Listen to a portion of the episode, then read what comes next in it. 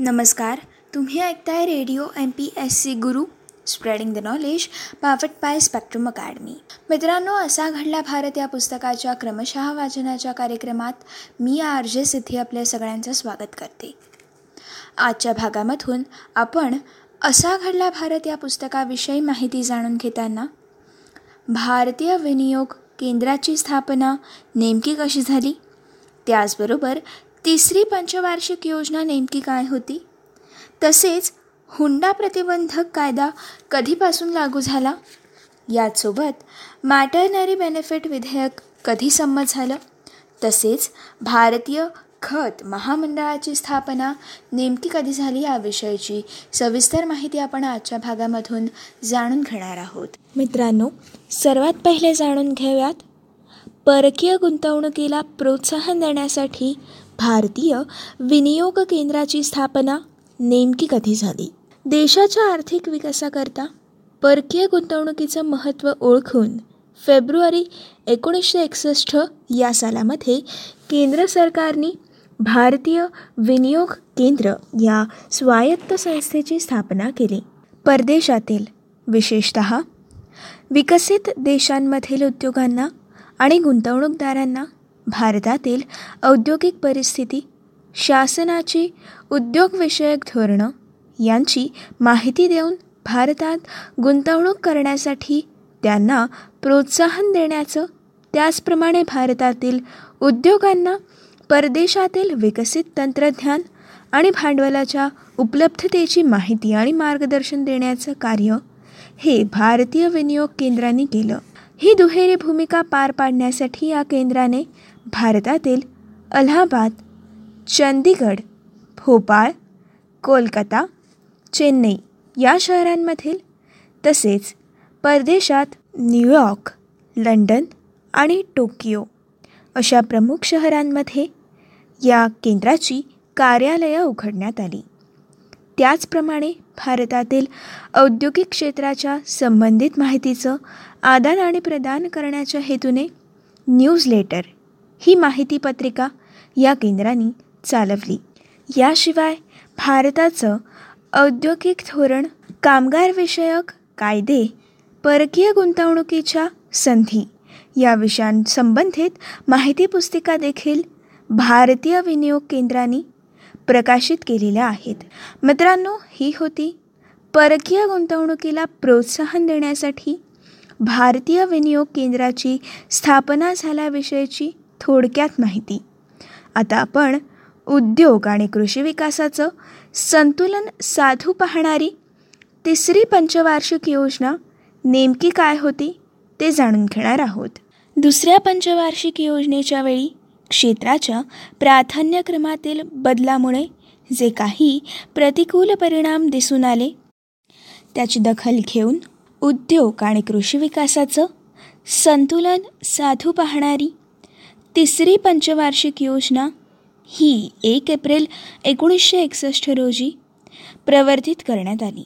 मित्रांनो एकोणीसशे एकसष्ट ते एकोणीसशे सहासष्ट या पाच वर्षाच्या कालावधीसाठी असलेल्या या आर्थिक योजनेमध्ये पायाभूत उद्योगांच्या बरोबरीनेच कृषी विकासाला फिरवून एकवार प्राधान्य देण्यात आलेलं होतं. कृषी क्षेत्रामधील उत्पादन वाढीचा मंदावलेला वेग हा एकंदर विकासाच्या गतीच्या मार्गातील प्रमुख अडसर असल्याचा प्रत्यय पहिल्या दोन पंचवार्षिक योजनांमधून आलेला होता. त्यामुळेच उद्योगांइतकाच शेती विकासावर देखील भर आणि स्वयंपूर्ण अर्थव्यवस्थेच्या साधीकरणाची पूर्तता यांवर तिसऱ्या पंचवार्षिक योजनेचा प्रमुख भर राहिलेला आहे. दर साल सरासरी पाच टक्के दराने राष्ट्रीय उत्पादनात वाढ घडवून आणणं. विषमतेचं निर्मूलन आणि रोजगाराच्या संधीचा विस्तार ही या योजनेची अन्य उद्दिष्ट होती. मित्रांनो या योजनेअंतर्गत सरकारी खर्चाचं आकारमान तब्बल आठ हजार पाचशे ऐंशी कोटी रुपये एवढं निर्धारित करण्यात आलेलं होतं.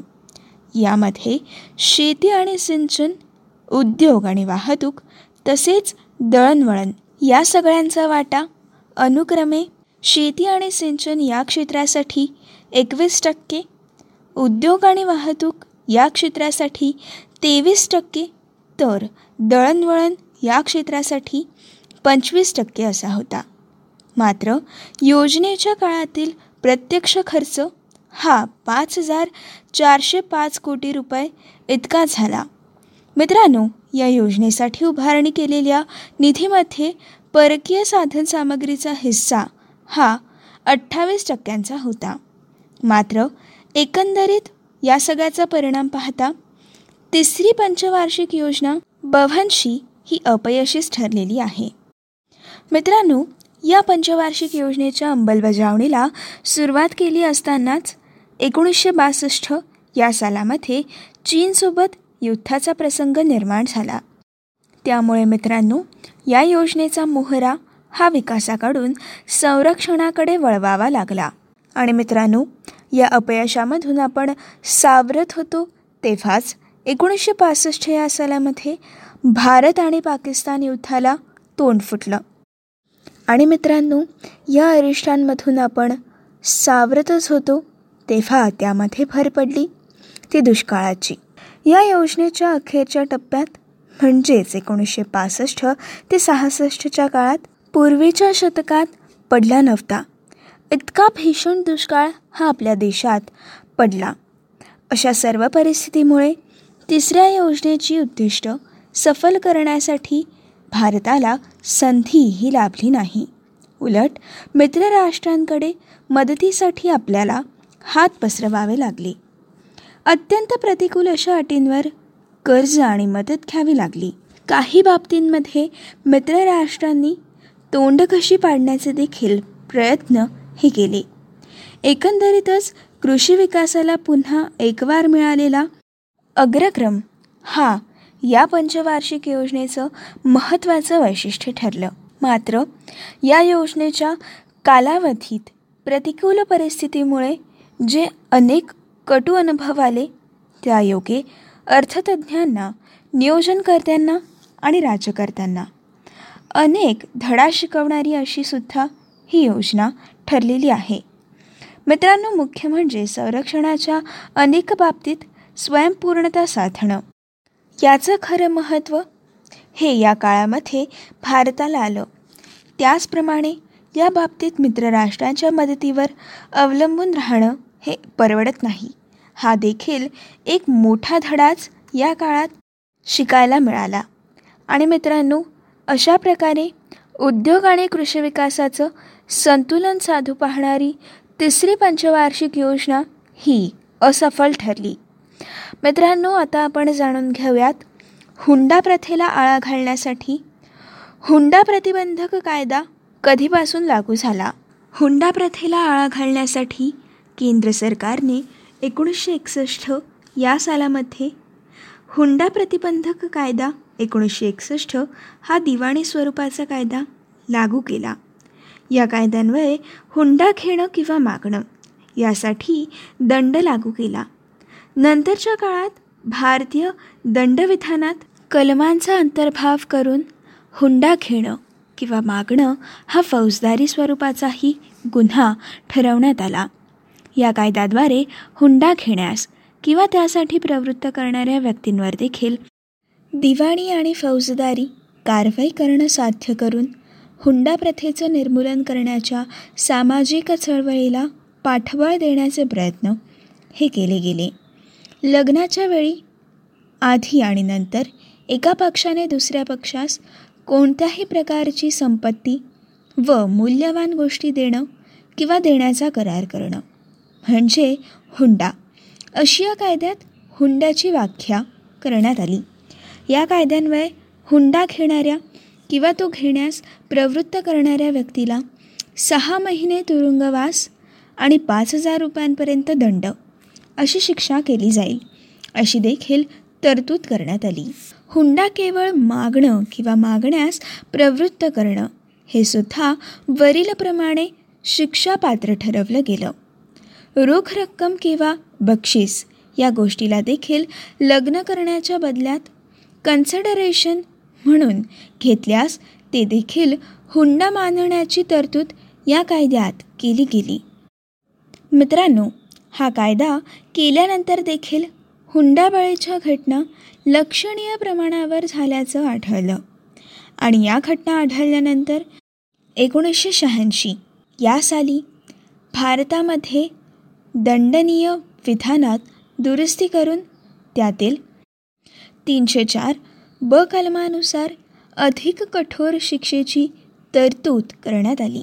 मित्रांनो या कलमानुसार लग्नानंतर सात वर्षाच्या आत पत्नीचा मृत्यू झाल्यास आणि यापूर्वी हुंडासंदर्भात तिला त्रास दिला गेला असल्याचं आढळून आल्यास या गोष्टीला हुंडाबळी मानलं जाईल.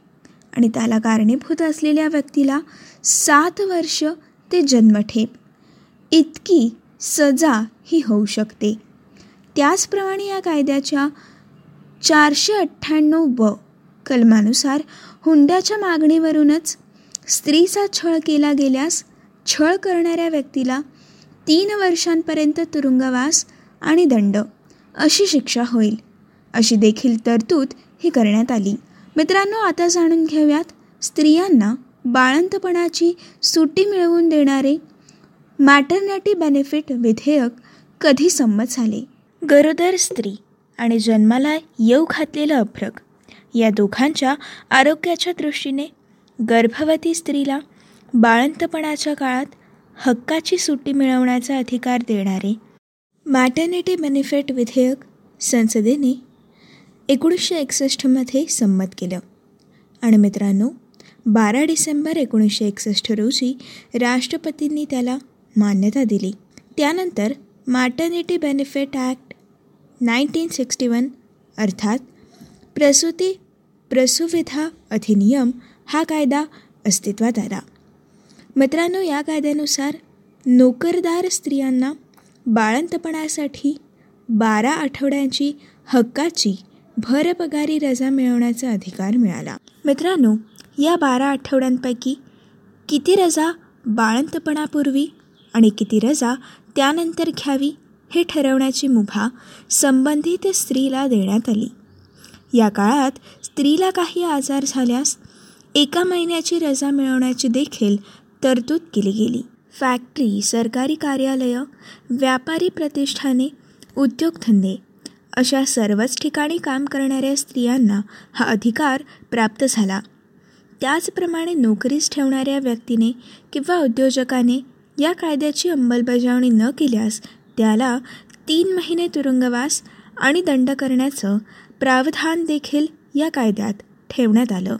मित्रांनो आता आपण जाणून घेऊयात शेतीच्या उत्पादन क्षमतेमध्ये वाढ करण्यासाठी भारतीय खत महामंडळाची स्थापना नेमकी कधी झाली? स्वातंत्र्यानंतर शेतीच्या उत्पादन क्षमतेमध्ये लक्षणीय वाढ करण्यासाठी सार्वजनिक क्षेत्रांमधून खत प्रकल्प उभारण्याची कामं एकोणीसशे पन्नासच्या दशकात हाती घेतली गेली होती. परंतु विविध प्रकल्पांच्या सुसूत्रित व्यवस्थापनासाठी आणि व्यापक पातळीवर हे धोरण कार्यक्षमतेने राबवण्याच्या उद्देशाने एकोणीसशे एकसष्ट या साली भारतीय खत महामंडळाची स्थापना करण्यात आली. अन्नधान्याच्या बाबतीत स्वयंपूर्णता मिळवण्याच्या दृष्टीने शेतीच्या उत्पादन क्षमतेमध्ये वाढ करण्याकरिता मोठ्या प्रमाणात रासायनिक खतांची गरज हे निर्माण झाली. मित्रांनो ही गरज पूर्ण करण्यासाठी सार्वजनिक क्षेत्रांमधून खत प्रकल्प उभे करण्याचा मार्ग केंद्र सरकारने अवलंबला होता.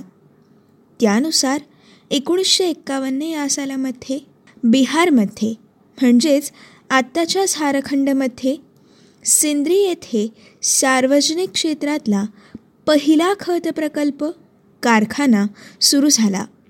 त्यानंतर पंजाबमध्ये नानगल आणि महाराष्ट्रात मुंबईजवळ टॉम्ब्रे येथे खत प्रकल्प स्थापित करण्यात आले.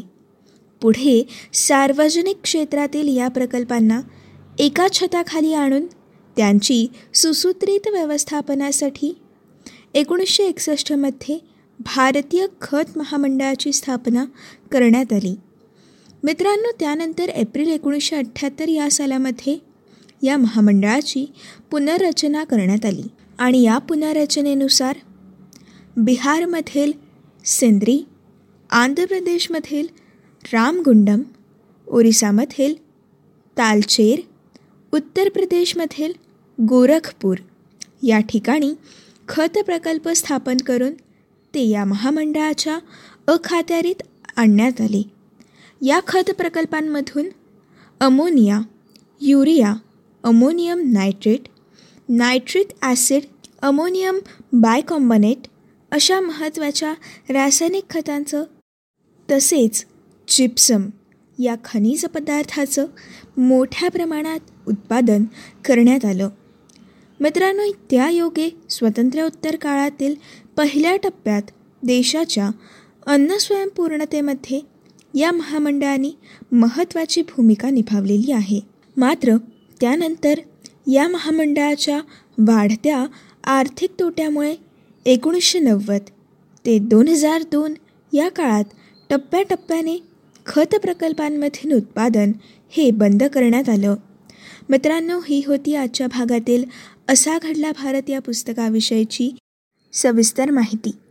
पुढच्या भागामध्ये आपण जलवाहतुकीला चालना देण्यासाठी शिपिंग कॉर्पोरेशन ऑफ इंडियाची स्थापना नेमकी कधी झाली याविषयीची सविस्तर माहिती तसेच शैक्षणिक क्षेत्रात परिवर्तन घडवून आणण्यासाठी एन सी आर टीची स्थापना कधी झाली याविषयीची सविस्तर माहिती? तसेच लॅटिस घटकाच्या संशोधनासाठी झार्लिन अणुभट्टी कधी कार्यान्वयित आली याविषयीची सविस्तर माहिती? त्याचबरोबर व्यवस्थापनशास्त्राच्या उच्च शिक्षणाला चालना देण्यासाठी अहमदाबादच्या आय आय एमची स्थापना नेमकी कधी झाली याविषयीची सविस्तर माहिती आपण पुढच्या भागामधून जाणून घेणार आहोत. तोपर्यंत मित्रांनो असेच काही वेगवेगळे कार्यक्रम आणि वेगवेगळ्या कार्यक्रमांमधून भरपूर सारी माहिती आणि भरपूर साऱ्या रंजक गोष्टी जाणून घेण्यासाठी ऐकत रहा तुमचा आवडता आणि लाडका रेडिओ ज्याचं नाव आहे radio M P S C Guru spreading the knowledge powered by Spectrum Academy.